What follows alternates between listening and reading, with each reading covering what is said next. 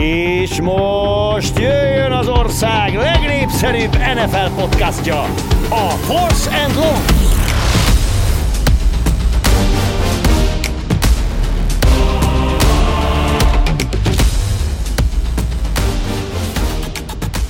Nagy szeretettel köszöntünk mindenkit, ez a Force and Long, az Arena 4 NFL-es műsora. Múlt héten valahogy előbányáztuk, kiszedtük a Cleveland Browns-os pulcsinkat, szó szerint azt elfújta a szél, viszont új királya van az EFC keletnek, akik egyben lehetséges, hogy az új trónkövetelői az EFC-nek. Szia Zoli! Szia Márk!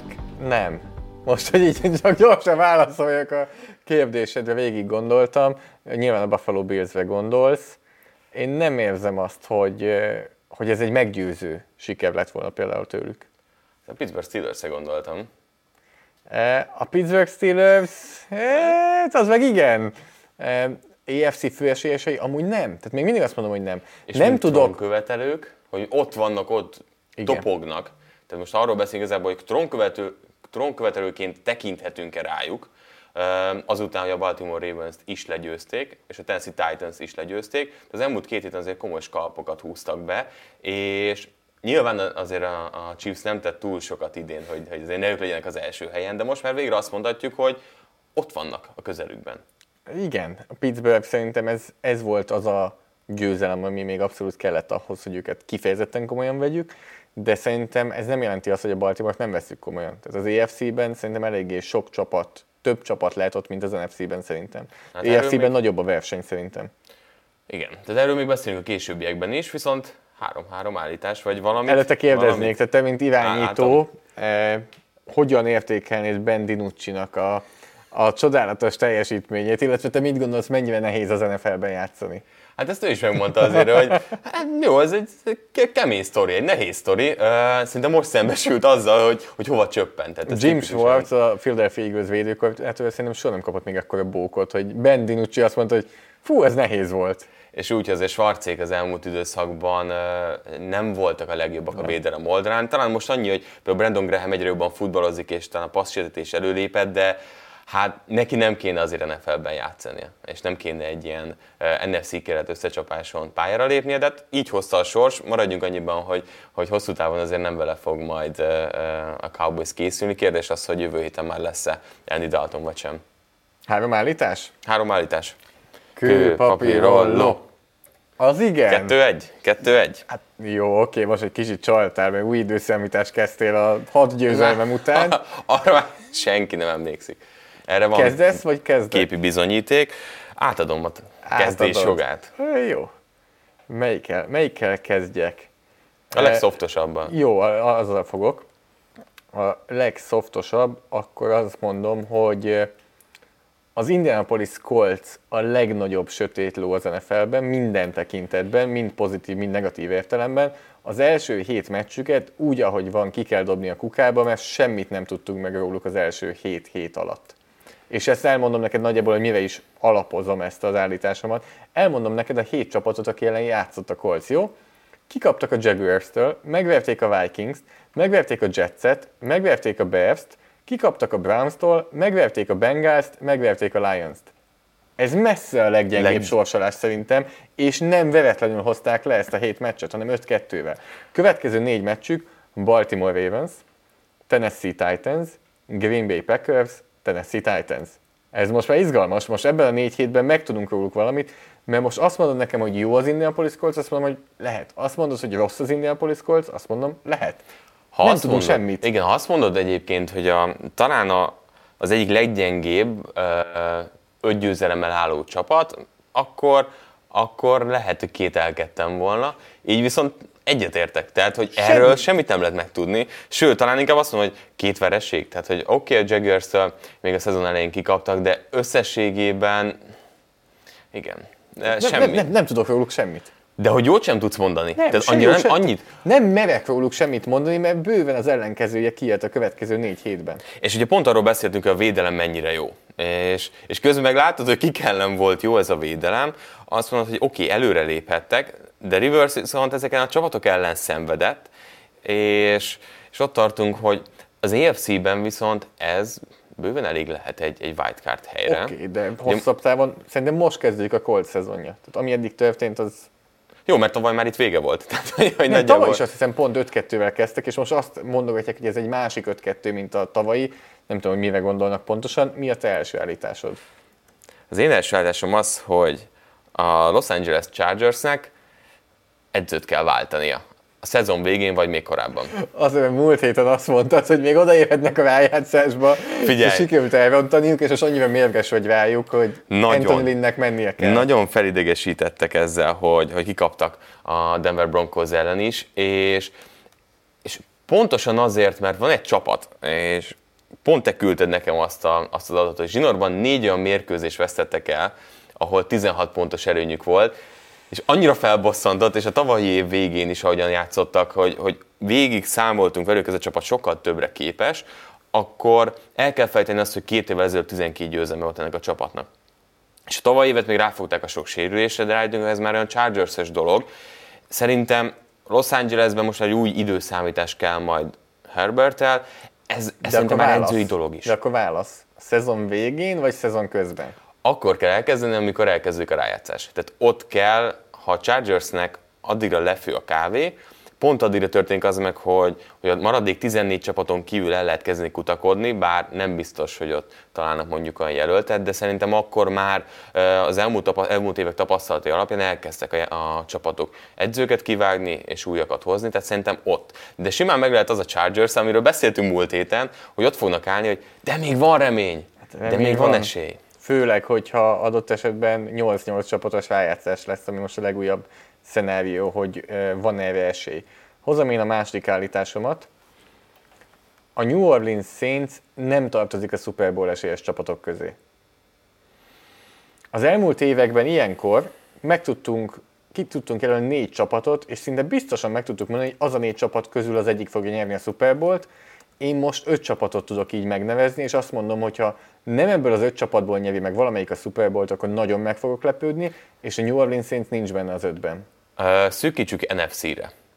Jó, Kik ott a- kettőt tudok, öt, kettő csapatom van. Seahawks Igen, és, és Green Tampa Bay, Buccaneers. Tampa Bay. Green Bay Packers most nem mondod.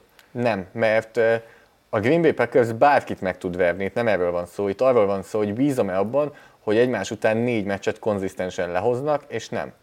Mennyit adott hozzá a, a Saintsnek az, hogy Michael Thomas azért most már valamikor pályára lépett? És talán ez egy plusz lehet nekik a szezon második felére, majd valamikor, amikor pályára lép azért a liga egyik legjobb elkapója. Mert addig, nem tudom, Kamara, hogyha nem szakad le a lába ennyi futás, meg, meg passzjáték után, De akkor valaki Saintsben azt látom, fog. hogy, hogy a négy meccsből, amit meg kell ott nyerni ahhoz, hogy Super Bowl-t nyerjenek, abból legalább egy olyan lesz, ahol botrányos teljesítmény nyújtanak, és ez nem lesz elég. Tudod, mit Ugyanezt eszembe látom a? Packersnél is. fáradtak. Tehát én azt érzem, Ez hogy, lefőtt. hogy elfáradt, igen. Tehát, hogy most már csak hogy a maradékból próbálják előbányászni az utolsó évet, de akkor visszadobom Brice utolsó éve is. Igen. Egyet. Itt, itt mindennek kicsit az utolsó éve. Tehát a, ott volt még a lelkesedés, hogy hú, a Minnesota évekor rosszul érintett minket, visszajövünk. Hú, a pass interference nem kaptuk meg, visszajövünk. Most már az, hogy a Vikings megvert minket hatodik kiemeltként a hosszabbításban, a rájátszás első meccsén, már elfáradtunk a visszajövetelekben, és már, már nincsen energia ebben a csapatban szerintem. Atlantában egy ilyen elég volt, hogy, hogy évekre lefőjön a csapat. Az én második állításom az, hogy Tyler Lockett és DK Metcalf jelenleg a liga legjobb elkapó duója. És mit mondanak erre Atlantában? És ugye itt jön, és itt jön, és tudtam, hogy ez az első, első válaszod. Ugye Atlantában arra akarom felhúzni ezt, hogy Julio Jones már 30-on túl van, sérülések hátráltatják, nem mindig hadrafogható, nem mindig százszázalékos, viszont Luckett és Metcalf összesen 1255 yardos 14 TD-t pakolt össze. Mindkét elkapó képes 200 pluszos teljesítményre, és azt érzed bennük, hogy ők a következő két-három évben is magas szinten fognak futballozni. Most nagyon közel lehetnek, de, de hullámzó Jonesnak, hogy mikor játszhat, mikor nem. Ridley-nél érezzük azt, hogy első számú elkapó oké, okay, de jelenleg igen, ők, ők a legjobb. DK Metcalfet hova teszed? Top 3, top 5, top 10, top 20, top 60? Vissza, vissza, vissza, vissza, vissza. Na, túlmentünk. Top 5. Top 5. Én, én is ezen gondolkoztam, hogy És amúgy kemény. Tehát, hogy így, kemény. így csapkodsz a számodra, hogy tavaly, amikor, ilyeneket? amikor eh, közvetettük a draftot, és beszéltünk róla rengeteget, hogy, hogy mennyire azt mondtuk, hogy Ezt egydimensionális. De ilyenek vannak, és, Van és ilyen. szerintem ez mindig jobb, ha fölfelé néznek be. Persze. Egy szörnyeteg, tehát hogy tényleg a pályán egészen elképesztő. És, és most már rövid útvonalakon is, tehát van egy-kettő olyan, olyan kitámasztása, olyan játéka, aminél azt mondod, hogy ez nem is olyan rossz. Viszont amúgy a top 5, akkor megkérdezem, és ebben nem fogsz szerintem tudni nagyon válaszolni, hogy ki a jobb, DK Metcalf vagy AJ Brown? A kettő korábbi Ole Miss elkapó, mert egyiket se tenném a másik fölé, de akkor azt mondjuk, hogy mind a kettő ott van a top 5-ben. Nagyon nehéz, ugye abból a szempontból, hogy Metcalf agyon, jól és agyon is van használva a megfelelő értelemben, de Brown Idén is a, a szezon végén, igen. De ugye szezon elején problémái is voltak, nem játszott azért minden meccsen, de nagyon közel vannak egymáshoz. Egy nagy termetű elkapók, fizikális, de közben, amikor kezübe kerül a labda, de azért két hete Brownnak milyen TD-je volt. Tehát, hogy, hogy nagyon közel vannak szerintem, csak Metcalf most forró téma, mert Igen. 7 TD-nél van, és, és számolatlanul gyűjti a yardokat, és ott az a durva, hogy nem sok elkapásból. Tehát, hogy ha nála elkapás, az akkor olyan 20 yard átlagát nagyjából kivetíthetjük egy meccsre. Az én harmadik állításom, egyetértek, Ja. hogy ez a legjobb. Egyetértek. Jól esik. Az én harmadik állításom, Mike Evansnek jelenleg 30 elkapása van. A szezon végére Antonio Brownnak több elkapása lesz, mint Mike Evansnek.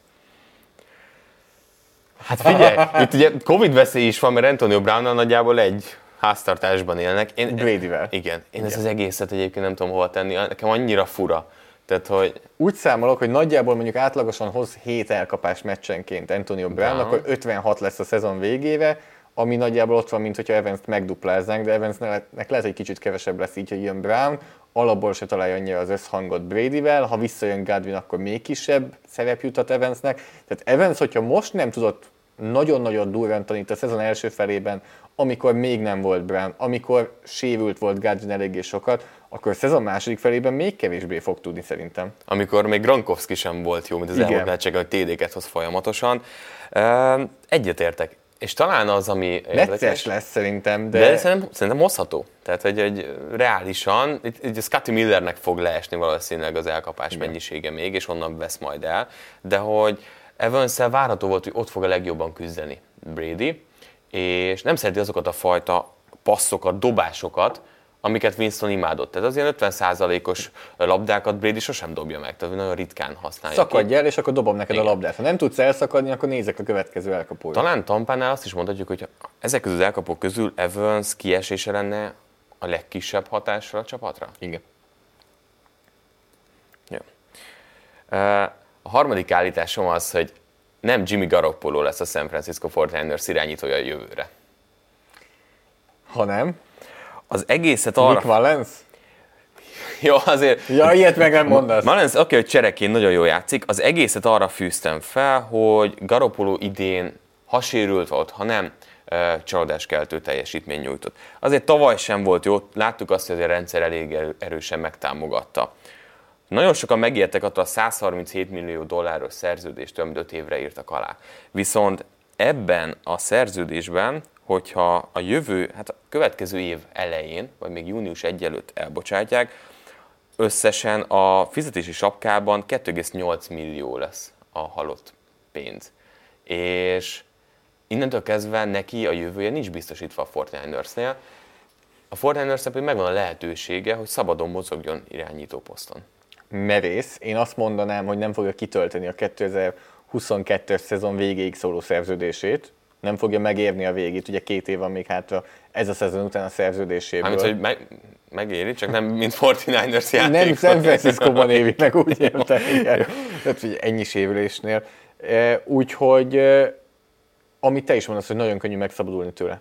Tehát ez a, most nem ez megint a megérés, ez nagyon rosszul jön ki, de hogy arra gondolok, hogy könnyen ki lehet tenni a csapatból, és pénzügyileg nem lesznek annyira, nem lesz ez annyira veszteséges a csapatnak. Az a bajom, hogy a 49 most nagyon sok játékos újon szerződéssel van. Itt nem fér bele az, hogy még éveket előjenek irányítóra. Tehát, hogy, hogy a jövő évet, hogy a Garoppolóra megint feláldozzák kockázatvállalás nélkül, akkor lehet, hogy az az év lesz az utolsó, amikor még ennyi szerzés bent tudnak tartani a sapkán belül. Tehát itt inkább ebben érzem a kockázatot, és azért eddig is láttuk lincséktől, hogy ha kell, akkor lépnek és akkor megteszik azt, ami a, a jövő miatt szükséges. Ez egy kemény ö, gondolat, itt inkább pénzügyi szempontból indultam ki belőle. És akkor forduljunk rá a hét rangadójára, Baltimore Ravens, Pittsburgh Steelers. Hát nagyon kétoldalú mérkőzés volt. Nagyon sokáig szerintem senki nem gondolta azt, hogy a Pittsburgh Steelers ezt a meccset megnyerheti, de 28-24-re eh, legyőzték a Baltimore-t. Kezdjük talán a Baltimore Ravens-el, és kezdjük Lamar Jacksonnal, aki Legutoljára, amikor több mint egy interception dobott, az pont tavaly volt a Pittsburgh Steelers ellen. És a két mérkőzés, amikor játszott ellenük, akkor ötször adta el a labdát. Ugye most volt még két fumble is, tehát rengeteg hibával játszott eddig a Pittsburgh védelme ellen. Ez a Pittsburgh érdeme, vagy pedig így jött ez a két mérkőzés? Szerintem is is. Tehát egyértelmű, hogy gyenge játszott. Szerintem Lamar Jackson ezt kijelenthetjük, gondolom te is így gondolod. Viszont a Pittsburgh védelme pedig tudat alatt, tehát nem az van, mint más csapatoknál tényleg van olyan, hogy éveken át úgy építkezel, hogy adott esetben a divíziódban van Tom Brady és meg tudjad verni. Itt nem arról van szó, itt pont úgy van fölépítve a Pittsburgh Steelers, ami pont a Baltimore Ravens ellen nagyon jól működhet. Gondolok itt természetesen a belső védőfalra, a hármasra ott belül, mert a Baltimore Ravensnek Marshall Janda visszavonulásával az valami az a gyenge pontja, és nyilván beszéltünk arról, hogy Van Stanley kiesésével a baloldali tekő pozíció is gyenge pontja lesz, de annak a támadó falnak a belső hármas az, amelyik a gyengesége. És hogyha egyértelmű passzituáció van, ahol hátra megy passzolni Lamar Jackson, és ezt olvassa a védelem és látja, tehát nem arról van szó, hogy play action, vagy kiforgatják a zsebből, akkor ez a belső hármas sebezhető amúgy is, egy ilyen erős belső védőhármas ellen pedig végképp. És szerintem ezt láttuk eléggé sokat a meccsen, hogy kényelmetlen helyzetbe hozták eh, Jackson, de el kellett kezdenie kiszabadulni a zsebből, és utána viszont meggátolták a nagy játékokat, miután ő kiszabadul a zsebből. Ugye, egyik oldalról még talán szerencsés is lehetett volna a Ravens, hiszen alul-alul már a mérkőzés korai szakaszában kivált, és utána azért nagyon fokias volt, és ezért is tudták őket szétfutni, tehát 260 futott yardot engedett a Steelers védelme, ami azért idén az egyik legjobb futás elleni védekező csapat rész volt.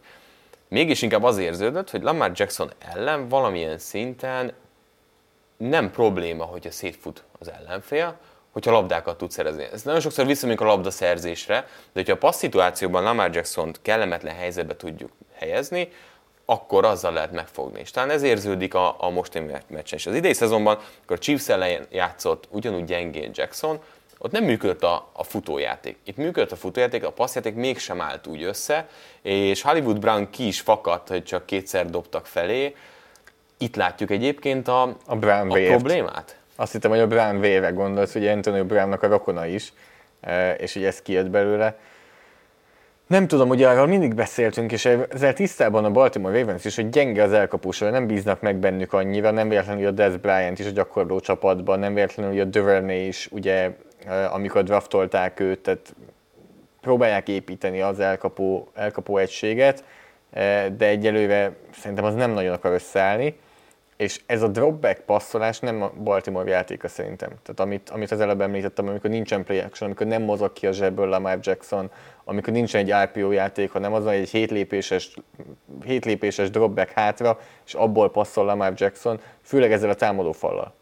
Tehát ez a támadófal ami tavaly egy erősség volt, az most már-már gyengeség, hogyha így használjuk őket. Mert futásnál ott a kettő nagy tekül, megint Stanley most már nem lesz egész szezonban, de arra tudnak építeni a futójátéknál. A passzjátéknál viszont ez a belső hármas sebezhető egy olyan védelem ellen, amelyik jól tudja sietetni az irányítót belül, úgyhogy ez, ez szerintem egy ilyen szempontból probléma lehet, hogyha ilyen meccsre vannak rákényszerítve, és nyilván egy kicsit ilyen meccsre vannak rákényszerítve, amikor a meccs első támadás sorozatában dob egy pick six-et Lamar Jackson, igen, de hát ugye arról is beszéltünk számtalan alkalommal, hogy a Ravens szeret előnyben lenni. A Ravens Ki nem. tavaly, de hogy, hogy ők erre is berendezkedett. Van egy fizikális védelem, amelyik azért rengeteget blitzel, nyomást akar gyakorolni az NFL irányítóra, és az az kell, hogy nyugodtan közben egyik az órát, fussanak, és Jacksonéknál legyen a labda. És ez meg is volt. És a legnagyobb probléma inkább az, hogy a négy labdavesztésből kettő a vörőzónán belül volt, és az érződik, hogy a Ravens is tudja, viszont az ellenfelek is tudják, hogy vannak komoly gyengeségeinek a csapatnak, hogy az elkapók, a támadófal. Viszont nem mindegyik csapat tudja azt megtenni, hogy van annyi képesség a védelem oldalon, mint a Pittsburgh Steelersnél, hogy ezeket felszíre hozza. És itt inkább a probléma a Ravensnél, hogy van egy-kettő csapat, nem sok az AFC-ben, akik azért keményen felszíre tudják hozni mondjuk Jacksonnak, vagy éppen az egész támadó egységnek azért a, a szürke foltjait. És itt most arról beszélünk, hogy, hogy gyengélkedett a Baltimore támadósor, hogy gyengélkedett Lamar Jackson, négy ponttal kaptak ki egy veretlen csapattól. Tehát akkor ez tulajdonképpen egy jó dolog, hogy amikor gyengén játszanak, még akkor is meccsben voltak egy nagyon erős csapat ellen. Hát ugye itt megyünk át a labda másik oldalára, és akkor mondjuk azt, hogy Ben Roethlisberger a fél időig 24 passzolt yardal állt. Tehát a védelem nagyon jól futballozott, az első fél idő tényleg pánt hegyekről szólt a Steelersnél, és minden megtett a védelem. Tehát valahogy az érződött az egész mérkőzésen, hogy, hogy a, Ravens tartotta a meccset. De ugyanezt tette egyébként a Pittsburghi védelem, tehát mindkét oldalon az érződik, hogy, hogy ezek azért potens védelmek, és tudnak úgy futballozni. Mindig azt mondjuk, a támadó egységről szól minden, kivéve, hogyha elit szintű futball tud valamelyik védelmi alakulat hozni, és mindkét csapatban látom ezt. De megint az is itt van egy kicsit, amiről minden évben beszélünk, hogy azért 2010-es vagy 2020-as években az elitvédelem a legfontosabb alkotó eleme, és ezt az előbb már említetted a Pittsburgh védelemnél is, a labdaszerzések. És nem véletlen, hogy ennyire rámegy a labdaszerzésekre mindkét csapat, és a Baltimore Ravensnél azt láthatjuk tényleg, hogy Marcus Peters, Marlon Humphrey, mindenki a labdaszerzésekre megy és ugye Marcus Petersnek össze is jött, amikor kiszedte a labdát Chase Claypool kezéből, tehát ott volt az a labdaszerzés, Engakve is ugye bemutatkozott, azért nem volt egy zseniális meccse, ezt akartad mondani? Hát, hogy konkrétan nem ott te is állhattál volna, igen, tehát hogy igen? néztem, hogy nem játszott. Jó, mondjuk akkor ne fussanak. Pesztrásban nem volt jó. beállok. Igen, igen, tehát Pesztrásban gondoltam, de jó, mondjuk Villanőval azért eléggé szenvedett.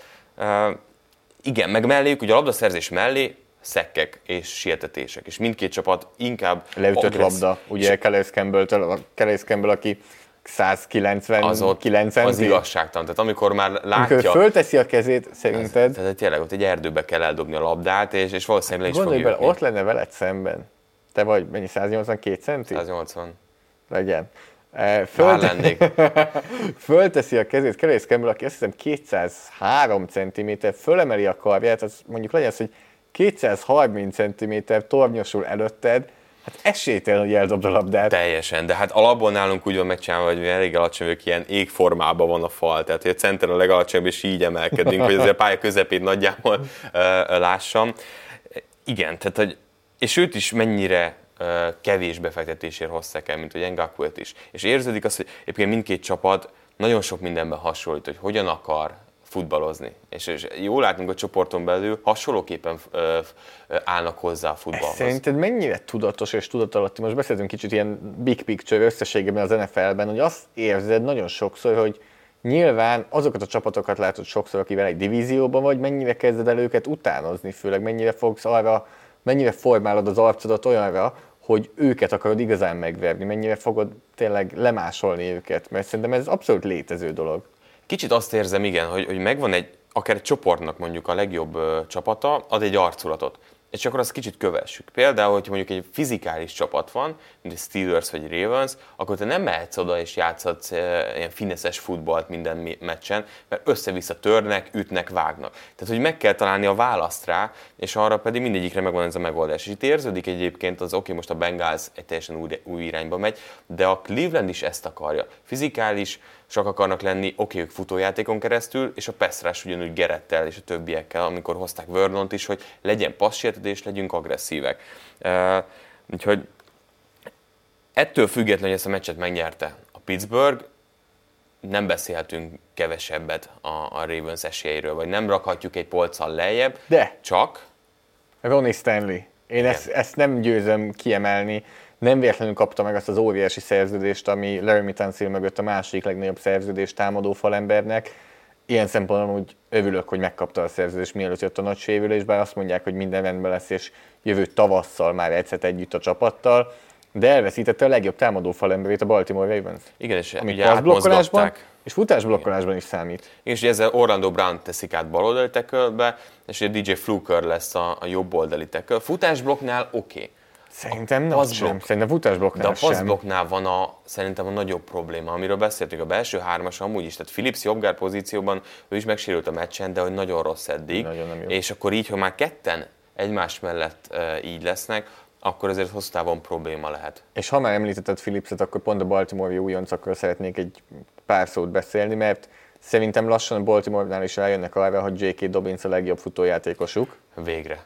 és akkor elkezdik úgy használni őt. Hány hét kellett ehhez? Tehát, hogy, hogy ez tényleg az kellett, hogy mondjuk egyébként a- futóknál nagyon gyakori, hogy első hét, második hét, harmadik hét Óriási semmi. fejlődés. És nagyon, akkor, igen. nagyon komolyan fejlő, fejlődésen mennek át. A másik viszont, hogy hát nem is hosszú távon, de erre a szezonra most már elkezdek kicsit aggódni Patrick Quinn miatt, aki pedig össze-vissza futkározik a pályán nagyjából, szereléseket hibáz. Hát tudod, hogy, hogy csinál szerelést? Tehát megy és így fejjel előre. Mindenhol. Ami tanítják? negyedik és rövidnél nagyon jó volt, mert telibe ütötte, ha jól emlékszem, Connort, de akkor sem csinálta meg a szerelést, nem jöttek a többiek. Tehát, hogy a kezét azt nagyjából a csípőnél tartja. Ilyen torpedóként megy mindenfelé. Igen, tehát, hogy aggasztó a játéka, ilyen boom or bust. De idén, idén most már nagyon baszt. Azt hiszem nálunk talán a legalacsonyabb grade rendelkező linebacker. De szerintem minden, mindenki szenved, mindegyik újonc linebacker és újonc játékos, eh, és ezek közül egy eh, tulajdonképpen Patrick eh, Queen is. A következő héten a Pittsburgh Steelers a Dallas cowboys játszik már. Ki fogja nyerni ezt a meccset? Oké, okay. lapozzunk. Igen, ennyi? Persze. A másik mérkőzés De pedig... akkor, jó, akkor te is beleegyeztél. Igen. Jó, Eh, Pittsburgh. a- Tehát a csak hogy kimondjuk. És az előbb említett Indianapolis Colts játszik a Baltimore Ravens ellen. Az már ilyen szempontból 5-2-es, 5-2-es csapat egymás ellen. Erre mit tippelsz? Itt van az a pont, ahol egyik helyen meg kell mutatnia, és már erőt kell demonstrálni a Ravensnek, a Coltsnak pedig itt a lehetőség, amit mondtál, hogy, hogy mutassanak valamit. Szerintem ez nem fog összejönni, és a, a Ravens javít. Úgyhogy nálam Ravens. Azért DeForest Buckner középen ez a támadó fal ellen az egy érdekes párharc, de nálam is Baltimore Ravens győzelem ezen a meccsen. És erre a hétre is jutott hosszabbításos mérkőzés. Nem biztos, hogy sokan gondolták, de a New Orleans Saints megszenvedett a Chicago bears Egy hosszabbításos mezőnygóllal nyertek végül. Hát ebből indulsz ki? Ez az a pont. Kezdeném, mire gondolsz? Amiért a New Orleans Saints-et nem akarod oda tenni? E, Ez nem volt egy meggyőző győzelem, és akkor még enyhén fogalmazok.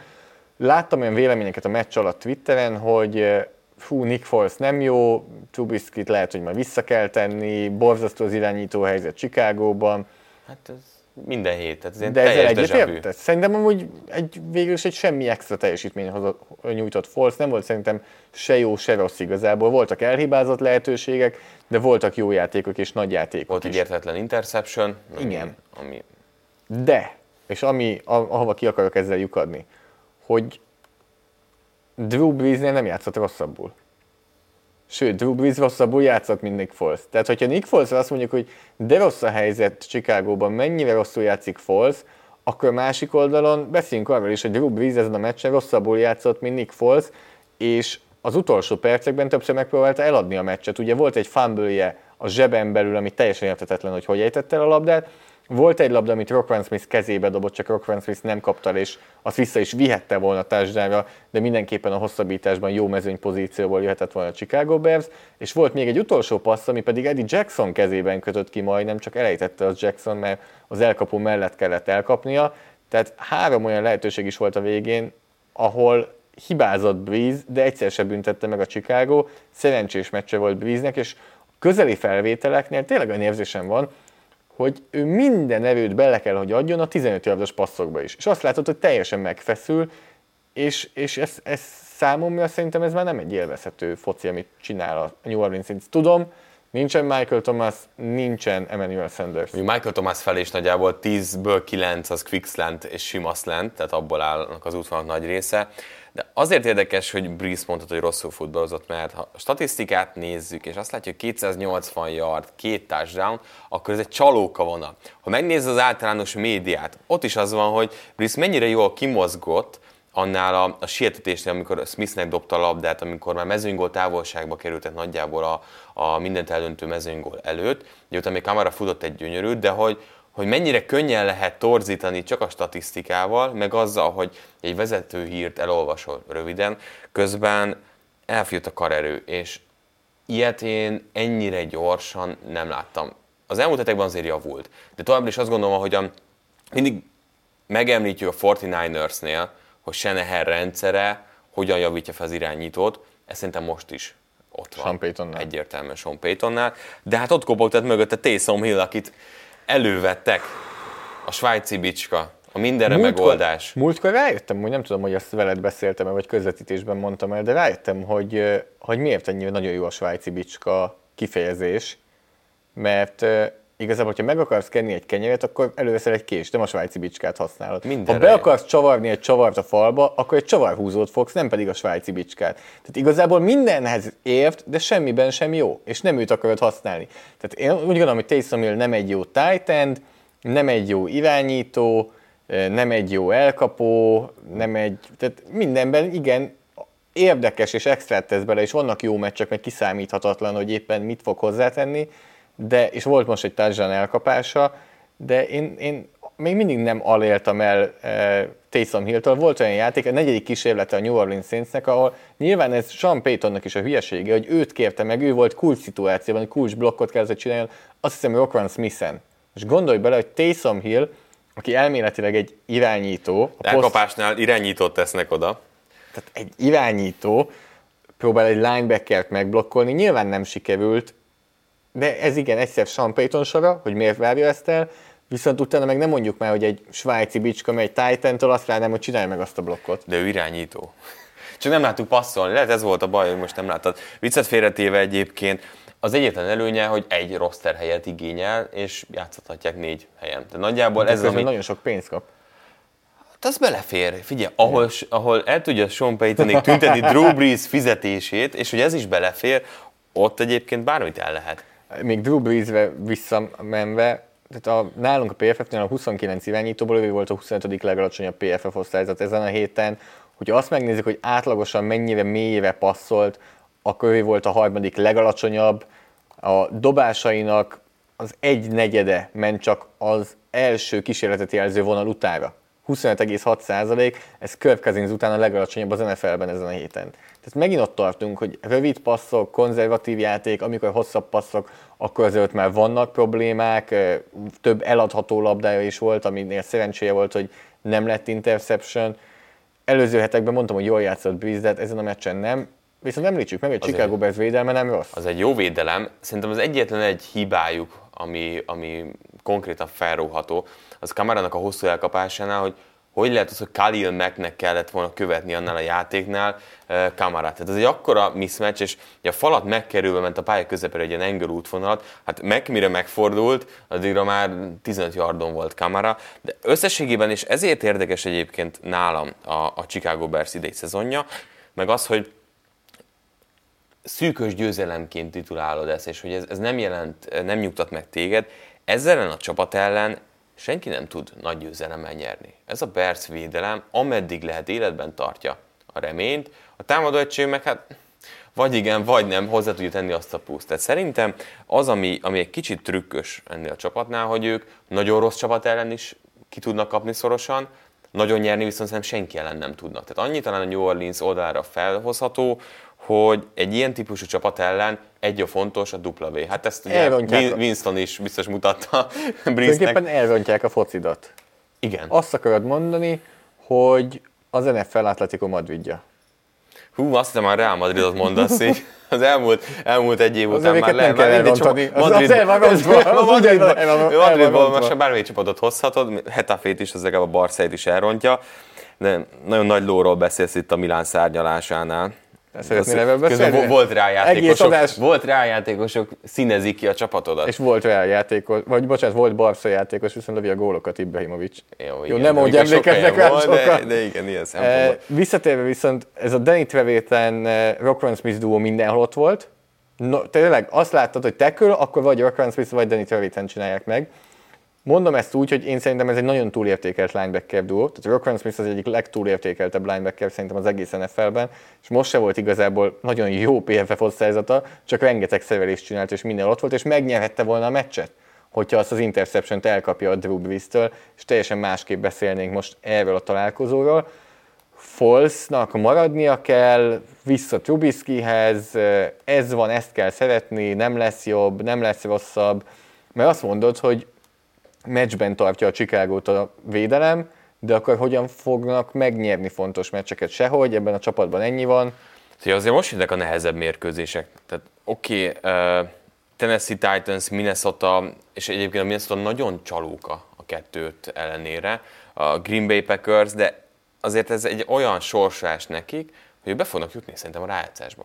Tehát később olyan meccsek játszanak, hogy ez a csapat bejut a rájátszásba. Soha senki nem állított olyat Igen. négyen.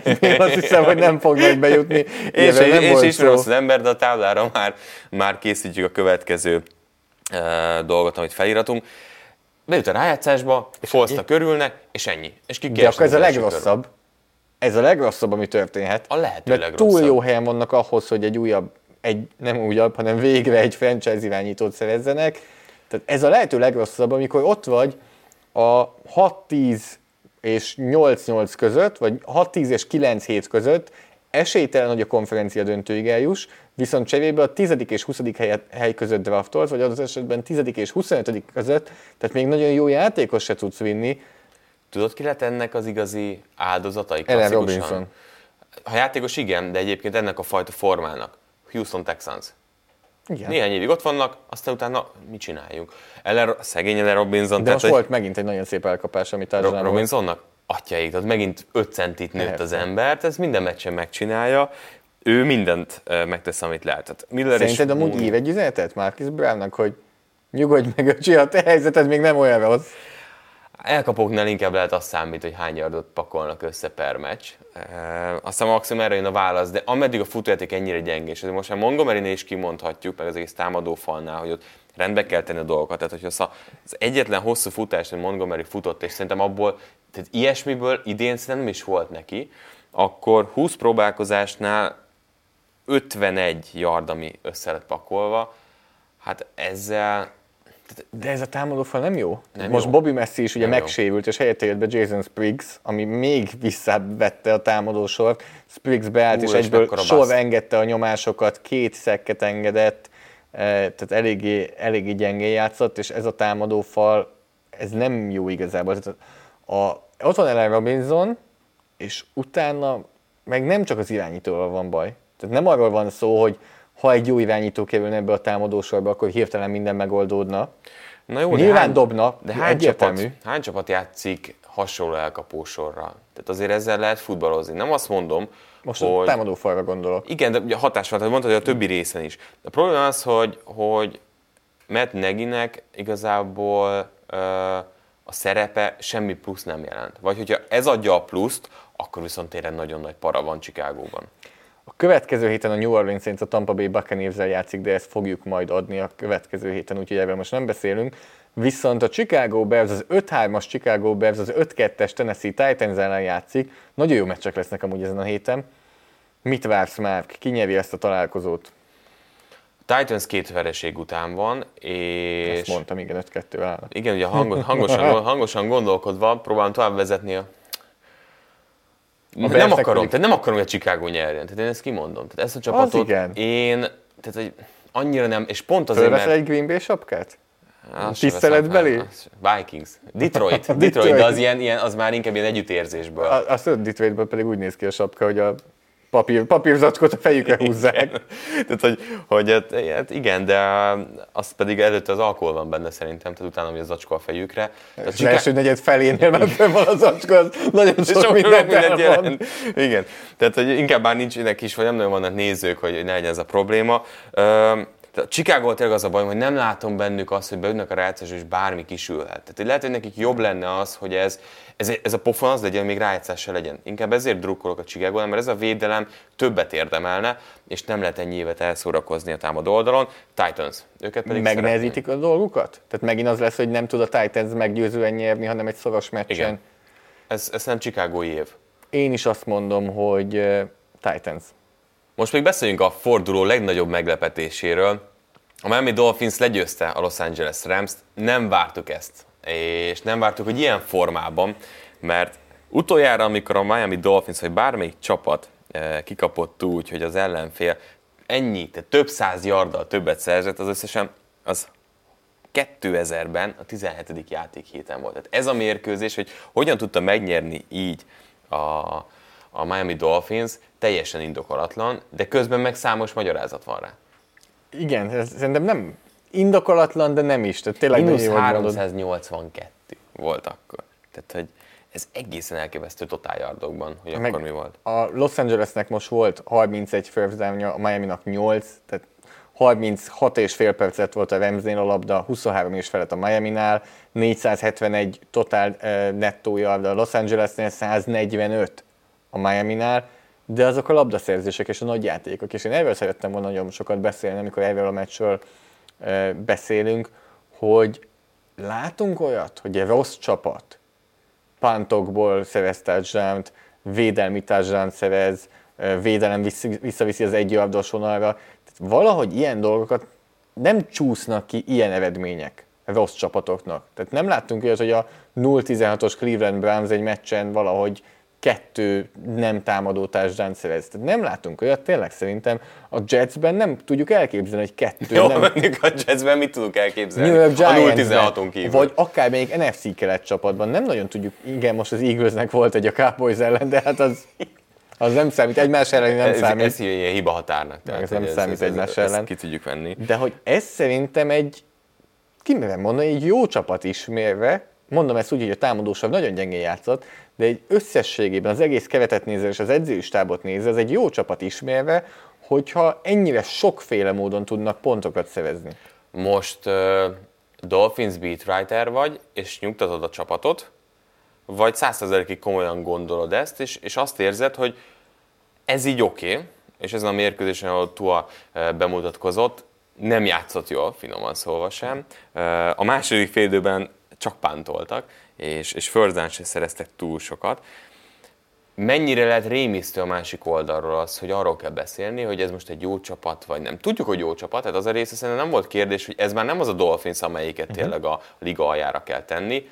Inkább az a, a félelem jöhet föl, vagy ez félelem, hogy, hogy a Dolphinsnál ez kellett ahhoz, hogy ez a meccs meglegyen. Tehát ez mennyire nyugtatom, ez minden héten nincsen meg. Hogy mondjuk egy fumble után tényleg egy, egy hosszú TD, annyira nem érzem őket jónak, hogy ez egy kötelező meccs volt, és azt, mond, azt mondanánk, hogy negatívum, hogy ezek kellettek. Tehát ahogy te is mondtad, ez egy meglepetés amúgy, hogy azért a Miami nyert szerintem. Főleg az, hogy ennyire, ennyire meggyőzően nyert, ha, ha csak az eredményt nézzük. Nyilván a játék képe az ilyen szempontból furcsa volt, de a támadósor pedig korábban Fitzpatrickkel megmutatta, hogy tud jó lenni. És nem is akarom az egészet túl a nyakába varni, de nyilván az egy hatalmas szerepet játszott itt, hogy gyengében játszott a Miami Dolphins, hogy túl irányított és gyengén játszott. Tehát ilyen szempontból nem kell nagyon aggódni a támadósor miatt.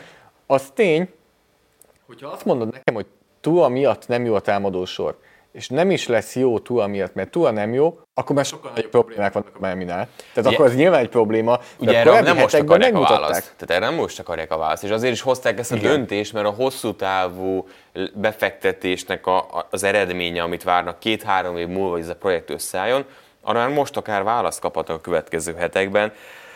Az sem gyümölcsöző sok esetben, amikor Aaron Donald a második uh, snapnél kitépi a kezedből a labdát, és rögtön labdát szerez a csapat.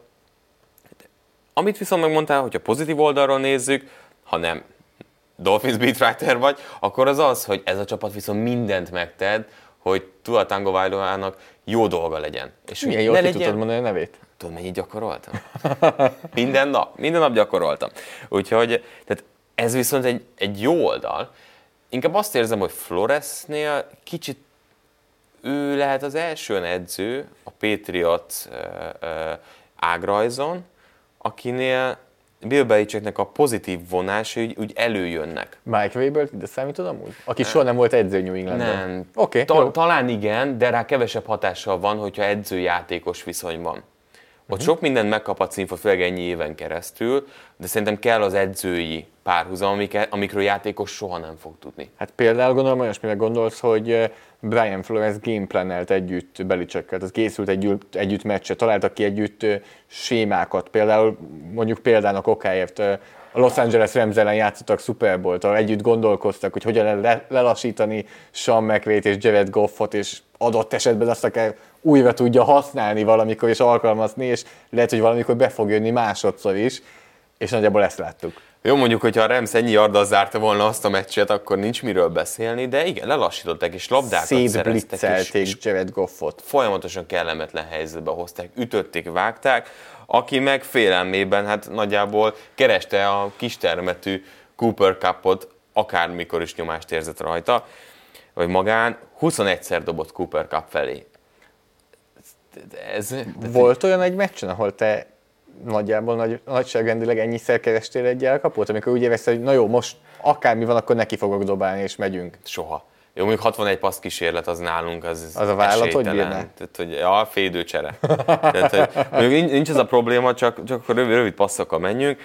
Ez nagyon sok. Tehát ugye minden harmadik passz felé ment, hogyha most ezt lefordítjuk tehát a mi számainkra, 35, passz, hát 11-et ezért dobtál hát, szerintem, 10 ilyen azért már volt, ilyen azért már volt egyébként, de, de ezért fölfelé szorozva azért ez durva. Tehát, hogy 21 kísérlet, és, és nem működött jól. Tehát az, hogy ő volt a menekülő útvonal, ez, ez nem működött azért annyira jól.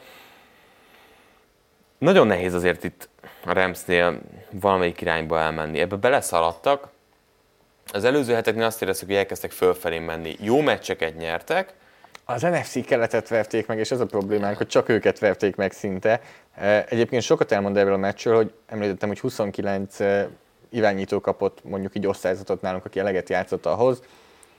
Tippelj, hogy Tua Tangovaira és Jared Goff hányadikak voltak a 29-ből? Két utolsó.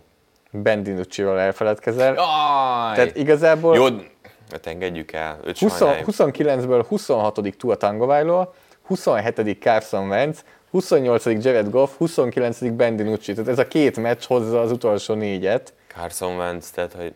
Ne beszéljünk róla. Ne, jó. NFC keletről ígérjük meg, hogy most nem beszélünk. Viszont... Hol tart akkor ez Goff... a Dolphins egyébként? Akkor Bocsánat, Dolphins. Hogy, hol tart ez a Dolphins akkor most így az úton? Tehát elkezdtünk abban gondolkodni, hogy ez a Dolphins, ez rájátszásba jut az idén. Tudjuk, nehéz a sorsolás, azért van egy Rájátszás alja nálam ez a Dolphins. Én nagyjából a kilenc csapatot ö, ö, lehet oda mondani most az EFC-nél azért így ö, nyugodtabban. És ez ugye abból jön ki, hogy mindkét, mindegyik csoportnál van legalább kettő pozitív mérlegű, és ugye északon három. Ha csak ezt nézzük, akkor azért ott kopogta a Dolphins is, és ugye hét helyért küzdenek. És most sok olyan meccs jön, ahol, ahol közvetlen rivális ellen játszanak majd vagy nem is sok, de például a Patriots, a Bills és a Las Vegas Raiders az utolsó, az utolsó három az ilyen, és a Chargers, a Bengals, azok olyan csapatok, akiket eléggé hasonló szintre helyezel. A Cardinals abszolút szerintem egy olyan csapat, az most hétvégén szerintem egy nagyon izgalmas meccs lesz, szerencsére adjuk. Nyilván a Chiefs ellen nem ők az esélyesek, de az a többi meccsen igazából egyiken sem lepődsz meg, hogyha nyernek. Játszanak ugye még az Arizona cardinals a Los Angeles chargers a Denver broncos a New York Jets-el, Cincinnati bengals a Chiefs-el, Patriots, Raiders, Bills az utolsó három. Egyiken a Chiefs-et leszámítva, egyiken sem fogsz nagyon meglepődni, ha megnyerik azt a meccset. Ezért azt gondolom, hogy odaérhetnek a rájátszásra, nem mondom, hogy oda fognak, és a, válasz, a kérdésedre válaszolva, ez a rájátszás alja, aljánál lévő csapat, viszont, hogyha egy trendet nézünk, hogy melyik irányba mennek, hosszú távon vagy közép-hosszú távon, akkor az egyértelműen jó irányba és fölfelé. Ez egy hosszú projekt, tehát egy... Hosszú projekt? Mert nagyon levágják a sarkokat, és nagyon gyorsan körbeérnek a pályán. Igen, de közben meg pont a legfontosabb pont, az irányító kérdés lesz az, ahol lehet, hogy nagyobbat kell ugraniuk. Ez, amit még nem tudunk. Azért ez a csapat jelenleg azért nagyon sok fronton az újoncok még azért nem futballoznak jól, hanem csapatként jól teljesítenek. Tehát azért nincsenek most itt sztárok. Tehát azt gondolom, hogy Howard corner pozícióban elit, rajta kívül, most ha mondod... Byron kéne, Jones is. Tehát a kettő cornerback igen, az... Igen. De rajta kívül kéne mondani most elit szinten futballozó játékosokat. Ryan Fitzpatrick. igen. igen, de azért nem jó. Tehát, hogy így túl alatt állott, kevesebb, mint 100 passzolt yarddal, és mellette egy nagy szakállat az arcában, és, és elfogadja a tényt. És ez akkor lehet majd kérdéses és érdekes beszélgetés, és lehet, hogy ide visszakanyarodunk egy hónap múlva, hogyha lesz még két-három-négy ilyen mérkőzés Tuának, ahol már beleszaladnak mondjuk vereségekbe. Ezt beszéltük múlt héten, hogy eh, Ott a kérdés. azért van kockázati faktor ebben. Csak közben nincs kockázati faktor, mert Fitzpatrick, az irányítód. meg Fitzpatrick sosem jutottak volna rájátszásba. Mire Fitzpatrick tényleg oda jutna, jó, mondjuk ki tudja, meddig lesz a ligában, de hogy, hogy nem vele kalkulálnak, uh-huh. hanem a Tuával akarnak eljutni oda. Ezért nem érzem, hogy az nekik nem siker, hogy bejutnak Fitzpatrickkel a rájátszás wildcard körbe, mert mit profitálnak abból? Valójában semmit. Tehát, hogy semmelyik csapat nem azért küzd, kivel mondjuk a Detroit Lions, hogy, hogy rájátszásba jusson, hanem, hanem az, hogy egy kicsit tovább menjenek ennél. Utolsó témaként akkor bedobom Jared Goffot, a legvisszafogottabb téma. Jó irányító, rossz irányító, csak ne blitzeljék, csak ne legyen nyomás alatt. Minden héten mindig más mondunk erre. Én összességében azt gondolom, hogy, Hogy hogy egy NFL irányító. 10-15 között a listán megtalálható. Ez a Garoppolo szint, inkonzisztencia. Cousins, ezek mind össze-vissza ugrálnak. Egyik héten ezt mondjuk, másik héten őt tesszük feljebb. Ez a power rankingnek az a része, ami ott a 10 és 20 között hullámzik Mert folyamatosan. Ezek az irányítók tudod, hogy kik? Akik nem tudnak a körülmények ellenére nyerni. Hanem nekik kell az, hogy adott esetben egy gyenge védelem ellen játszanak, vagy erős legyen körülöttük a csapat, de nem az, amelyik elbírja azt, hogy mondjuk gyengén játszanak az elkapói, erős védelem van ellene, és hogyha minden így összeáll ellene, akkor azt mondod, hogy nem fog jól játszani. És én ilyesminek tartom Goffot, Cousins-t, eh, Baker Mayfieldet, Garoppolót, hogy nem fog tudni átlendülni ezeken a kihívásokon. Milyen liga lenne, hogyha lenne benne 32 Russell Wilson-szerű kaliber? Hogy milyen, milyen meccseket látnánk folyamatosan? Hogy, hogy bármikor ő be, beleteheti ezt az extrát. Emlékszem, nagyjából 14 éve lehetett egy meccs, ezt soha nem felejtem el. Egy Indianapolis Colts Green Bay Packers találkozó, Peyton Manning Brett Favre ellen, és nagyjából úgy kezdődött a meccs, hogy így az első egy negyedben volt 4-40 yardnál hosszabb touchdown passz. És így eh, utána nyilván lelassultak kicsit a csapatok, de ez egy nagyon látványos meccs volt, és, eh, és nagyon jó volt nézni. Hát Goffről szerintem fogunk még beszélni. Ahogy fogunk majd még beszélni a Miami Dolphinsról is, hiszen eh, a következő héten az Arizona Cardinals ellen játszanak, amit majd mutatunk az Arena 4-en, a Los Angeles Rams pedig pihenő héten van, úgyhogy róluk most nem beszélünk, és a következő heti meccsükről nem beszélünk. Következő téma, ami rátérünk, az Márknak a kínzása. Kérdezek tőled, Márk, PFF statisztika. Kínzás vagy öröm? Tehát az, Ebbe most, ne, attól ebbe most nem menjünk bele. Mindig, hogy mindig a kérdéstől függ, aztán ahogy felteszek a kérdést, már mondom is, hogy melyik irány. PFF osztályzatokat nézünk, legjobb uh, passietető osztályzatok. Tehát passietetésben melyik játékosok Játékos? állnak a legjobban? Jó, jó. Játékosok. Mind belső passietető, mind szélső passietető. Egyben? Szimplán a passietetés osztályzat, igen. Eh, Van itt nekem, eh, mindjárt megmondom, hogy mennyi játékosom, akinek legalább 100 passietető snapje van. Eh, Kérlek szépen 177 ilyen játékosom van. Ebből amúgy az első tíz azt szerintem kifejezetten könnyű. Vagy nagyon sok könnyű van az első tízben. Tizet nem fogok mondani, Jó. de menjünk sorba. Az egyik szerintem, aki nagyon jó, az TJ Watt. Ő a negyedik. A másik eh, Aaron Donald. Ő az első, Érted, belső falemberként, tehát hogy így m- miért? persze. Miles Garrett, Ő a hatodik.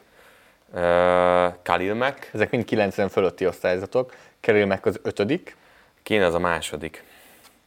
És a harmadik sincs meg.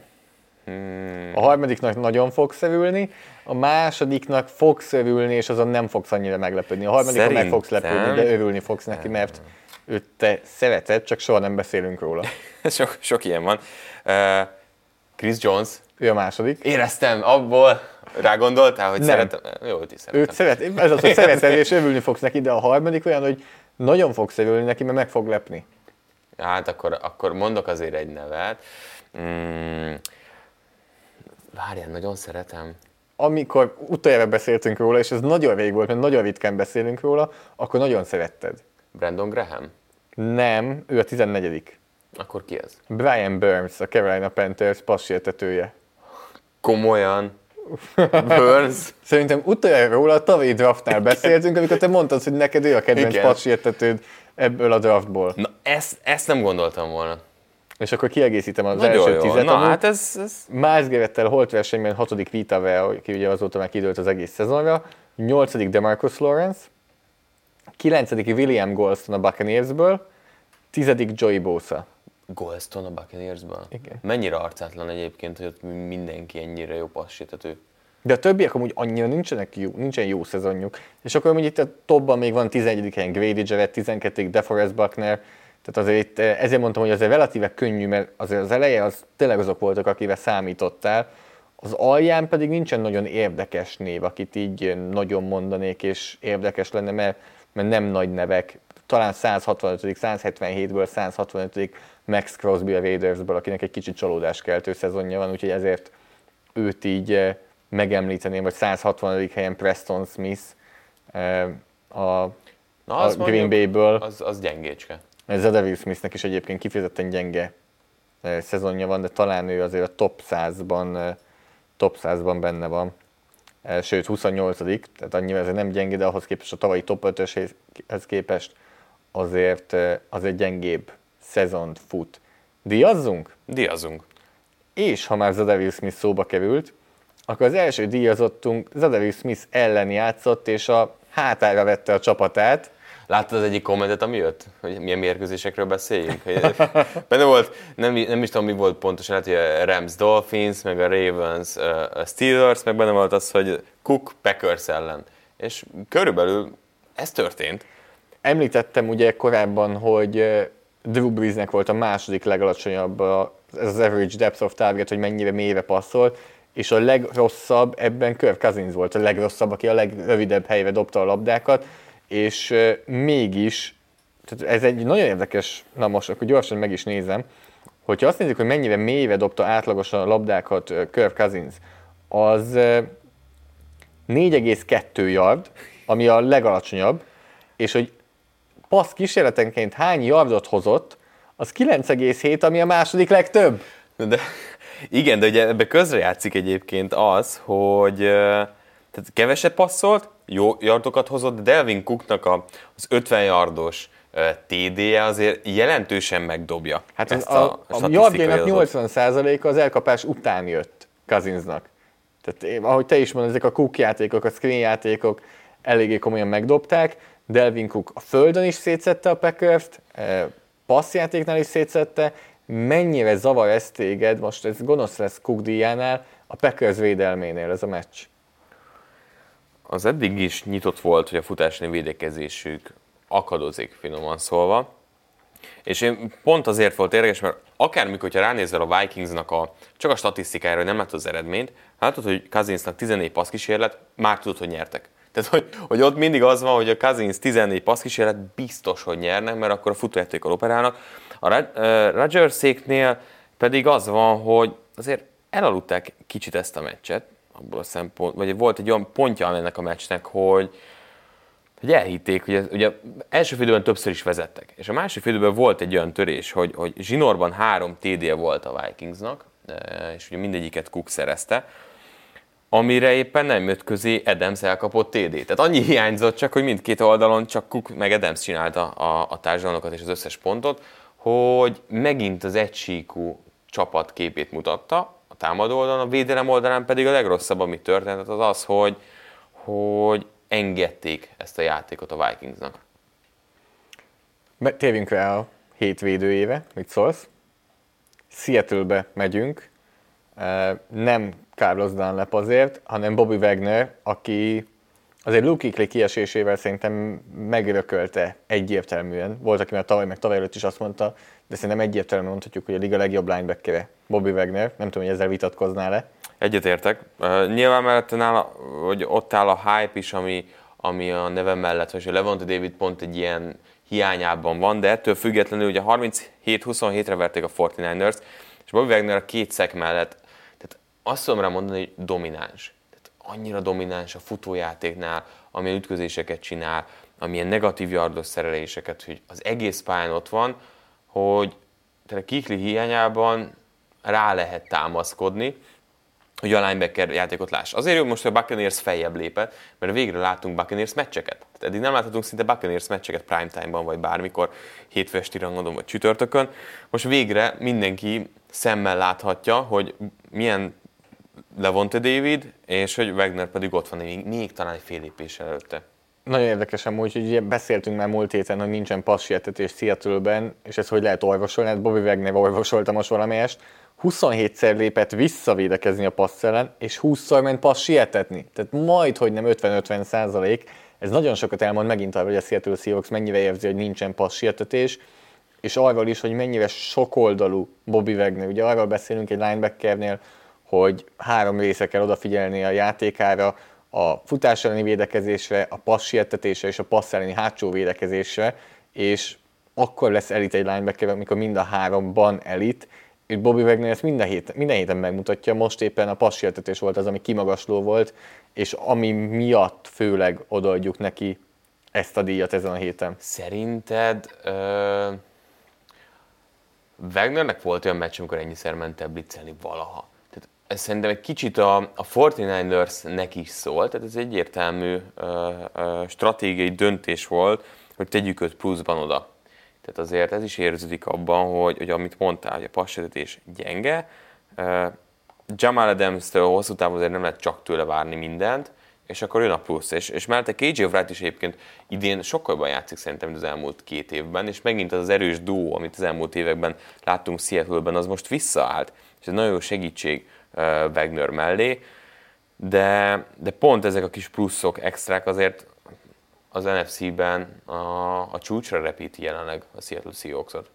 Hát figyelj, tehát hogyha most így megkérdezel az én véleményem, hogy szerintem volt-e ilyen, hogy 20-szor ment passértetni, azt mondom, hogy szerintem nem. Szerintem mondjuk ez így tippő, az eddigi legtöbb az 13 volt, például ebben az évben a Cowboys ellen, tavaly a Buccaneers ellen, vagy 2016-ban az Arizona Cardinals ellen, szerintem. De lehet, hogy... De ezt csak fejből mondod, de ez nem emlékszem, mi volt 15-ben. De amúgy az eddigi top az 13 volt, Azért most pedig 20-szor ment blitzre.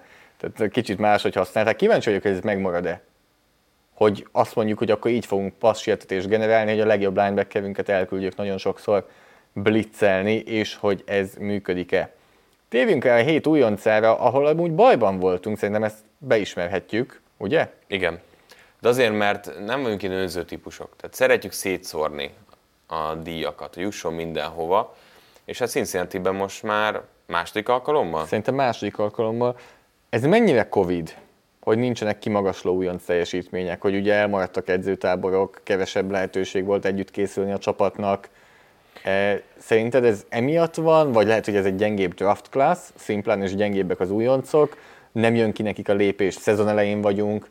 Ezen gondolkodtam már, és szerintem csalóka. Justin Herbert például meglepő, elkapó fronton azért Lembről első hetekben nagyon jól beszéltünk. Hát jó, de Jeffer... mit várunk Igen, most már tőle? Tehát, hogy ott azért az kuka. Jefferson szintén, Henry Ruggs sérüléssel Judynak voltak jó meccsek. Judynak is azért voltak villanásai, tehát szerintem... Ott van Claypool. Az elkapók, elkapók hozzá. Álljuk is soké, tehát hogy azért álljunk meg egy szóra.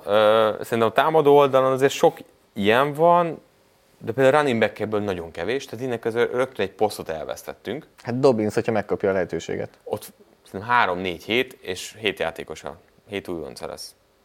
Most viszont Joe Burrow, úgyhogy beszéljünk egy kicsit róla. Ja, de múlt héten beszéltünk róla, nem olyan fontos. Megverték a Tennessee Titans-t.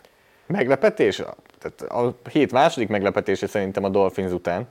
Ez óriási meglepetés volt, és lehet ez szerint egy intőjel a Titans részéről, vagy azt mondjuk, hogy a Bengals... Imádom, hogy minden díjazottnál a másik csapatról beszélünk, többet. hát de most ezt színszinten tudjuk, hogy most lett még egy győzelmük. Annó megálmodtam azt, hogy nem fogok a top 10-ben draftolni, ez nem akar összejönni azért egyelőre. Tehát még top 10 draftnál vannak szerintem. Igen, de nem ott. sokáig szerintem. Tehát bízunk benne, mennek. Bízunk benne, mert akkor az áll. Azt érzem a Bengalsnál, hogy a támadó oldalon, tehát az elkapó front, running back terület nagyon jó. És a támadó... A támadó fal, azt tudtuk. Igen, azt tudtuk. Oké, okay. viszont abban meg megnyugodhatunk, hogy Burrow, oké, okay. és ez már egy jó irány. És látszik, azért még tankolás időszak van, tehát a védelmet tényleg újjá kell építeni. Nagyon érdekes, hogy a Cincinnati Bengals mennyire nem köntörfalazik, és úgy használja Burrow-t, hogy egy elit irányítót kell, passzoljon sokszor, passzoljon sokszor, passzoljon sokszor. Tehát nem az, hogy védjük az újonc irányítónkat, futunk, stb. stb. Van egy jó irányítónk, akkor egyféle módon tudjuk használni, úgyhogy csak sok paszt kap. Meg azért itt nincsen probléma, hogy Meyerseknek kell passzolni. Hát nem. T. higgins is amúgy itt beszéltünk arról, hogy talán T. Higgins-t hozzuk, aki az újonc társa Joe Burrow-nak, végül burrow esett a választásunk. A hét edzőjénél pedig egy olyan illetővel esett a választásunk, akivel már beszéltünk, hogy lehet, hogy sok szót most nem fogunk ejteni róla, de Brian Flores, a Miami Dolphins vezetőedzője kapja a díjunkat ezen a héten. Beszéltünk arról, hogy ez volt a hét legnagyobb meglepetése számunkra, és Tua ellenére, tulajdonképpen mondhatjuk a támadósor gyengélkedése ellenére tudott nyerni a Miami Dolphins, és ez az egész csapatról, és az edzői stábról mond el valamit, és lehet, hogy ez nem is erre a meccsre, hogy erre a 60 percre szól főleg, hanem annak is, hogy hogy összerakta ezt a csapatot, és mennyire csapattá összeállt. Mert nyilván most is jól meccselt, és jók voltak a blitzek, és ez egy jó meccselés volt, de inkább ez ilyen hosszú távú díj arra, hogy fölül teljesít egész évben a Miami, és gyengébb játékosokból jobb csapatot tudott kreálni. Ahogy mondtad, azon kezdtem el agyalni így a jövőre nézve, megkérdőjelezhetik az ő döntését a játékosok, ha már így mondtad, hogy összeállt a csapat, mert Tuált berakta, és elkezdett mondjuk meccseket veszteni, vagy elkezd a támadó egység nem úgy teljesíteni? Azt hiszem, Richard Sherman beszélt erről, vagy Chris Collinsworth a ő közös podcastjukban, és nagyon érdekes felvetés, hogy az irányító teljesítményét mindenki ismeri. Tehát edzésen, hogyha van egy csata mondjuk a jobb oldali gárd pozícióig, pozícióért a csapatnak nincsen véleménye, mert nem látják annyit, nem tudják pontosan. Ha az a kérdés, hogy ki legyen a második számú cornerback, majd az edzők eldöntik, nem látjuk annyira. De azt az egész csapat látja minden edzésen, hogy a két irányító hogy teljesít. Nem tudod nem látni, úgyhogy ilyen szempontból érdekes, hogy a csapatnak mi volt a véleménye, mert ez megoszthatja az öltözőt, hogy, hogy látják. Ez, az kézzel fogható, hogy hogyan teljesít az irányító edzésen. Mondjuk az nagyon meglepne, hogyha rosszul edzett volna, és hogy annyira, annyira rosszul edzel, hogy most itt a kezdő pozíció, mert tudjuk, hogy élőben milyen vagy. Tehát az az alap, hogy, hogy jól kell teljesíteni edzéseken. És mennyire fura egyébként látni, hogy, mennyire fura, hogy balkezes amúgy. Nagyon érdekes látni. Tehát, hogy Amúgy ebből egyszer jött egy kérdés az egyik közvetítés alatt, hogy miért nincsen több balkezes irányító, és javíts ki, hogyha nem értesz egyet, de szerintem azért, mert általános iskolában, középiskolás szinten azt mondják az edzők, hogy fú, nem akarom most átrajzolni a playbookot, nem akarom mennyire elkapónak, mennyire futónak, és inkább az edzők mondják azt, hogy elveszik a lehetőséget balkezesektől azért, mert nem akarnak, nem akarják őrájuk szabni a támadósort. Ugyanez az alacsony irányítók is, hogy fú, nem tudom, hogy ez most jó lesz-e, inkább akkor menjél elkapónak. Igen, hát a playbook nem bonyolult, mert tükrözöd, ez a legkönnyebb része. Az viszont, hogy az előző évben van egy jobbkezes irányítód, és ott Z pozícióban, jobb oldali külsőben van a top elkapod, Igen. őt már nem akarod áttenni a másik oldalra, mert teljesen máshogy kell Tehát dolgozni. a playbookot tudod tükrözni, de nem biztos, hogy a személyeket is akarod tükrözni. Igen, és ez lenne. És az, hogy a Ravens ezt megcsinálják, hogy hopp, már például átteszik bal oldalra Brown, azért valószínűleg neki is egy kicsi visszaesés lesz, hiszen eredendően jobb oldali tekkölként játszik az elmúlt időszakban. Úgyhogy Brian Flores kapja ezt a díjat, a hét losere pedig ott egy olyan edző van, aki már szerint nem lesz ott sokáig. Los Angeles Chargers a hét losere, vagy október losere, nem is tudom, hogy hogyan fogalmazzunk. E, tulajdonképpen nem hiszem, hogy erről sokat kell beszélni, a mindenki tudja. fogadjuk el, tehát hogy nem lehet így kikapni folyamatosan nagy előnyből, és ez a csapat pedig ott lehetne a rájátszásért való küzdelemben, úgyhogy hogy Herbertet sokkal korábban láttuk. Egyébként jött egy kérdés, hogy lehet-e az év újonca Herbert, még Facebookon írták. Szerintem lehet. Ugye, na, nagyjából két Nem, ember lett, tehát Burrow, meg ő. És Jefferson, én mondtam, én még mindig tartom. Tartod? Tartom. De most azt mondom, hogy Herbert a fő esélyes. De miért te nem? Hát nem fogja szerintem. És Burrow fogja? Aha. De miért? Csak azért mert egy per egy, mert amúgy a Bengals sem 6-2-vel áll. Így. Jó, ezt nem meglátjuk. Ezért, nem ezért. De szerintem még nem tudjuk amúgy. Tehát még nagyon sok felé van nagyon sok, és ez nagyon sokat fog befolyásolni. De ez egy jó harc, ez egy nyugtató uh, És majd belejön ebbe Tua. Vagy nem. Vagy Vagy nem. A következő szegmensben pedig a 9. játékhét mérkőzéseiről fogunk beszélni. Kezdjük is a csütörtök esti rangadóval, ahol a Green Bay Packers játszik a San Francisco 49ers-ről. Pénteken hajnalban 2 óra 20 perckor lesz megtekinthető ez a találkozó az Arena 4-en, Márk csodás hangjával kommentálva, úgyhogy mondd is el, hogy mit vársz ettől a találkozótól. Aki nem alszik rá az én hangomra, erre a búgó baritonra, az... Aludtál már el a saját hangodra? No, ha megkérdezem, nem tudom, hogy hogy lehet. Hát úgy, hogy telefonra felveszed. Ja. Tehát egy, van, van én alkalmazásom, a gyerek is kipróbált, mosógép, meg porszívó, meg ilyen, ilyen zajok, vannak ezek a fajta hangok, amire könnyebben el tud aludni. Lehet, És van egy Bencsics már hang? nem, nincs ilyen. Viszont ami, hogyha múlt héten kérdezed, lehet, hogy könnyebb lett volna, vagy, vagy egy jobb választ lehetett volna adni arra, hiszen azóta már tudjuk azt, hogy Jimmy Garoppolo nem fog játszani, tudjuk azt, hogy George Kittle sem fog játszani, a Packers és a 49ers is vereségből jön, viszont a 49ers elkezdett a jövőre építkezni. Ki van Alexander elpasszolta, nem. Jött Kiko Alonso a jövő. Hát figyelj, tehát hogy azt nem teheted meg, hogy kiveszed, és nincs a helyi játékos. Tehát, hogy ez egy olyan döntés volt, ami egy kicsit talán ha már a draftra építget. A Packers viszont azért küzd, hogy a csoportjának az első helyét azért tartsa is, és hogy vezesse.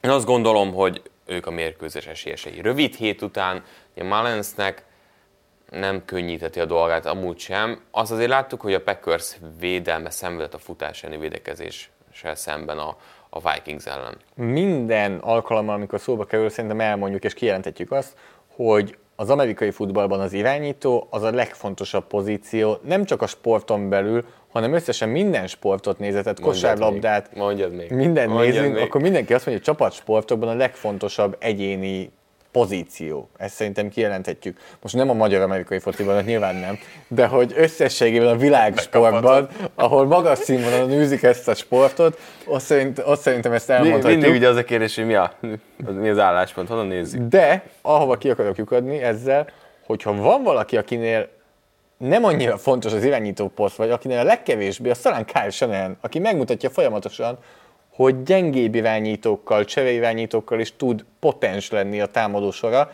Nyilván itt most egyik csapat se számított majd a kezdő running backjeire, az nem hiszem, hogy nagyon befolyásolni fogja ezt a meccset. igen.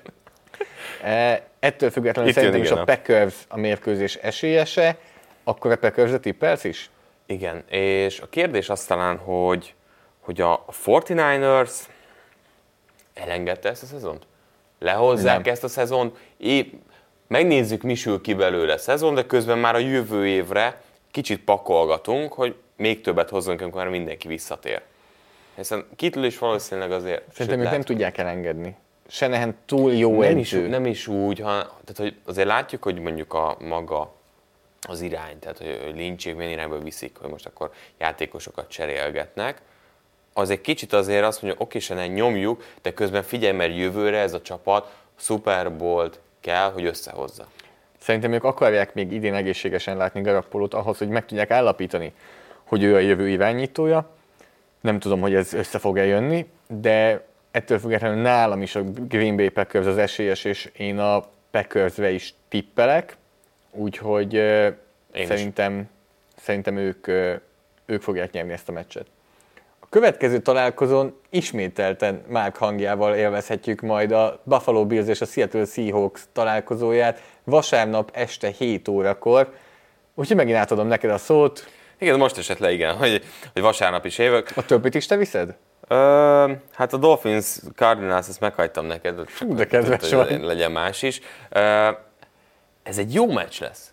Igen. És ha nem látnánk azt, hogy Buffalo Bills az elmúlt hetekben elkezdett kicsit szenvedni, akadozni támadó oldalon, a védő oldalon egész szezon egyébként nekem kicsit alul teljesíteni, de támadó elkezdek akadozni, akkor még többet várnék ettől a meccstől, de a seahawks azért láttuk azt, hogy, hogy ők is tudnak mindenféle arcot felvenni, és mindenféle maszkot egy-egy meccsen. Én valahogy azt érzem, hogy... Az fontos, hogy legyen velük maszk. Hogy az, arra nagyon figyelünk, tehát hogy ezzel nem játszunk, hogy mennyire működik majd eh, a passzjáték a Buffalo-nál.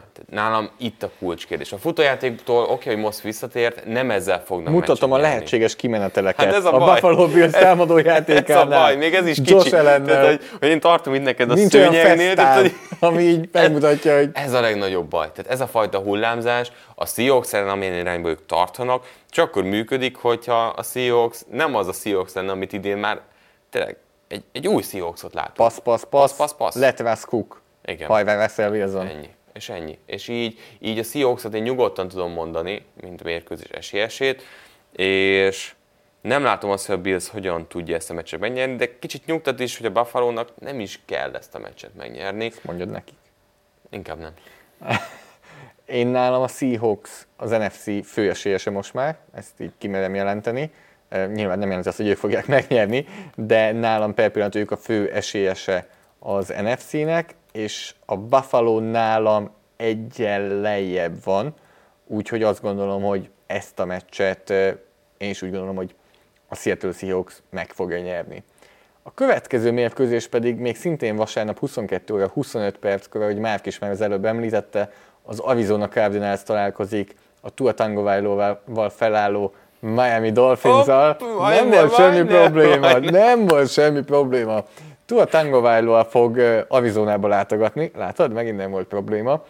És kérdés, hogy Tua Tagovailoa jobban tud játszani. problémája Arizonában? Kérdés, tehát hogy Tua Tagovailoa jobban tud játszani, mert szükség van a Dolphinsnak arra, hogy Tua Tagovailoa jól játszon, és szerintem fölfűzhetjük ezt egy Kyler Murray Tua Tagovailoa csatára is akár, hiszen egymás követő évben első körösök. Szerinted, tu, szerinted Tua Tagovailoa mire fog menni Arizonában már? Mo- Most, hogy Zoli bebizonyította azt, hogy azért ki tudja mondani ezt ötször egymás után, mert nincs benne R betű.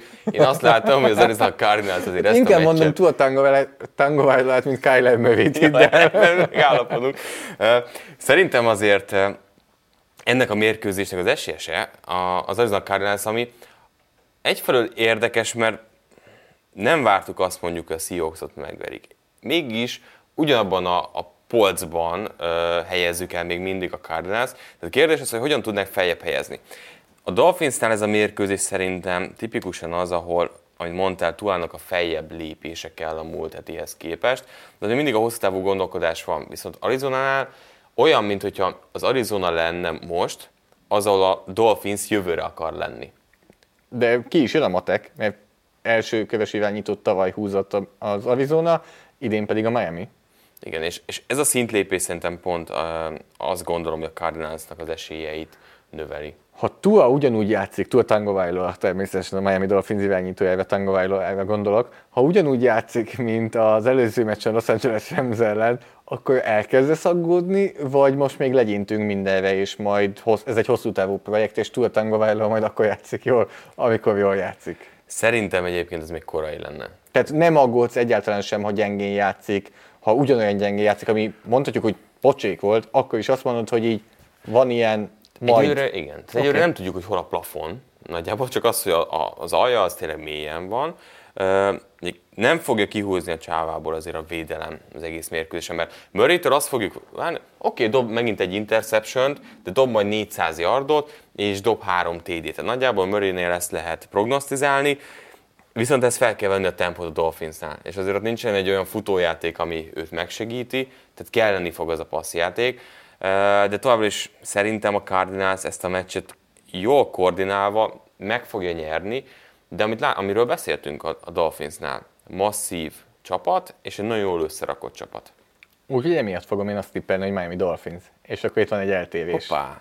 Hát ugye a, a tippeldében most vezetek előtted, úgyhogy már itt a kockázatvállalás elindul a Hát ez még, az még van, a két pontosra a vége felé mész fel, az első fél időben még nem mész fel a két pontosra.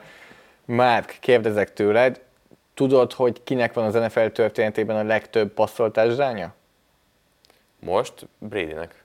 Így van. Jelenleg Tom Bradynek. Vasárnap este viszont lehet, hogy ez máshogy fog kinézni, hiszen vasárnap este, pontosabban hétfő hajnalban 2 óra 20 perckor lesz egy Tampa Bay Buccaneers New Orleans Saints találkozó. Jelenleg Tom Bradynek egyel több touchdown passza van, mint Drew Breesnek. Ez lehet, hogy többször is fog fordulni ezen a meccsen.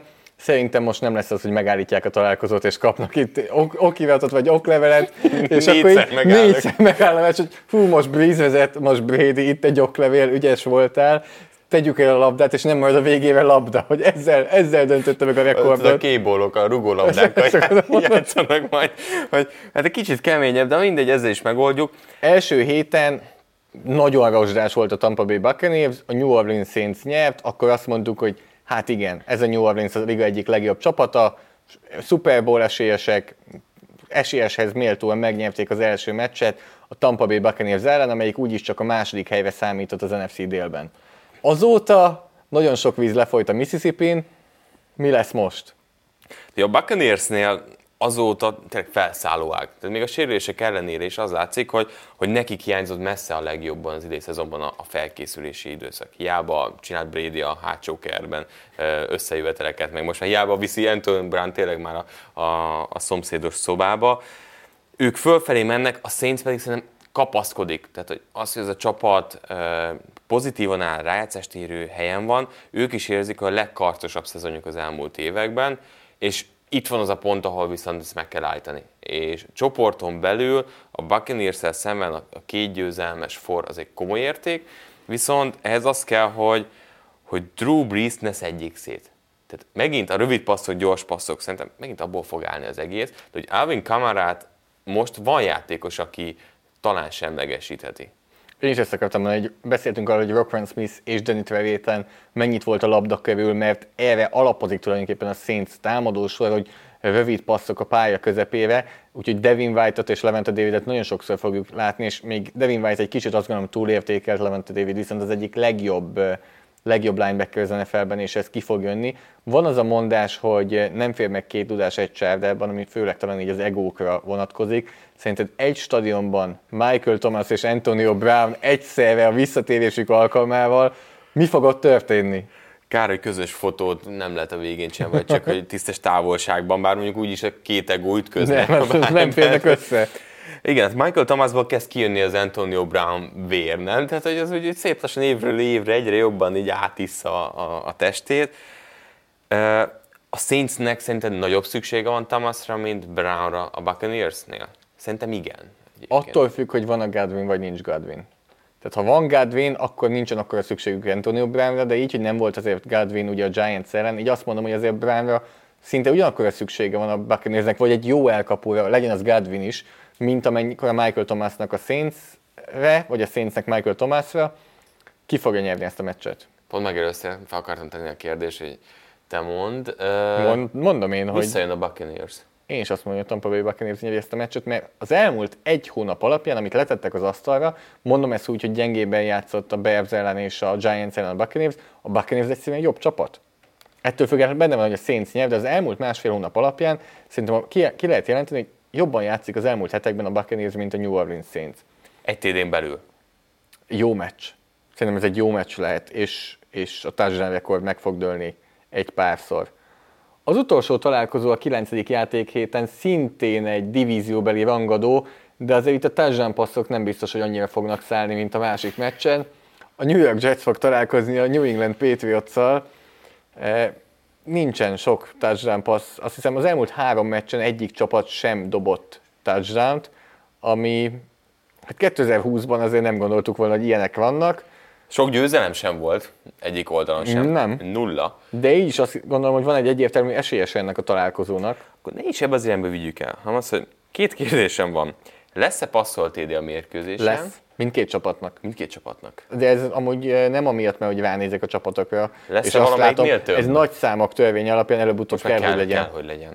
Um, majdnem mondanám azt, hogy ez egy védelmi háború lehetne, de hogy a Patriotsnál igazából egy nagyon passzeni védekezés van, egy olyan fronttal, amelyik azért nagyon hullámzó. De a másik oldalon meg nincs támadó egység. Passzjáték még csak-csak most már kezd valamennyire megjelenni azzal, hogy minden elkapoljuk most már egészséges. Mert vicces Edem Géza arról beszélt, hogy ha majd mindenki visszatér, ez a csapat nagyon jól fog kinézni, hát most már játszik mindenki, Crowder, Perryman, mindenki, mégsem jó az a Jets, és én behúzom melléjük a, a következő strigulát, ez no 9 megy tovább. A Patriots azért küzd, hogy, hogy egyáltalán a rájátszásra gondolhassanak. De a Jetsnél nem látod azt, hogy itt lesz győzelem. Bármikor is. Hát a Patriots amennyire az elmúlt Nem most, az egész szezonban. Ja, nem. Tehát így könnyű behúzni a Jetshez ezt a vereséget, hogyha Igen. te már előre behúzod az hogy, összes elbetűt Amúgy nézzük, hogy kikkel játszanak, tehát hogy van, akinél még kevesebb esély van, erre gondolt. Tehát nem uh-huh. a mhm. Patriots a legkeményebb ellenfelük ebből következtetve. Cam Newton javulni fog? Kell. Kell. Jól játszott. Kell. Ezen a meccsen Buffalo elemmel jobban játszott, de hát egyértelműen mindenki az utolsó nagy hibájára emlékezik, amikor mezőnygól pozícióban egy fumble után elvesztette a labdát a New England Patriots, és nem tudott egyenlíteni. Kell, hogy jobban játszon, és adott egy védelem, aki ellen jobban lehet játszani. Ha most Itt nem most játszik, lehet villogni. akkor a vészharangokat lehet kongatni. Azt már rég kongatják, uh-huh. elmondta Bill Belichick is, hogy ő az irányító továbbra is, de azért, mert közben hátra néz a padnál, és látja ott Stidemet, meg lá... Hoyer meg lelátón, már inkább nem is akarja látni. Azért ez így eléggé uh, kemény, és nem is lehet más mondani erre. Nem Patriots győzelem. Nálam is Patriots győzelem. Úgyhogy ez volt ezen a héten a Force and Long. Tartsatok velünk a 9. játék héten a hétvégén az Arena 4-en, ahol összesen 5 találkozót mutatunk meg, és mindegyikben van valami izgalom, és szerintem mindegyik nagyon jó lesz. Mi pedig jövő héten jövünk újra. Ne felejtsétek el, hogy online is visszanézhető az adás az Arena 4 honlapján, úgyhogy ott is megtaláltok minket. Sziasztok! Sziasztok!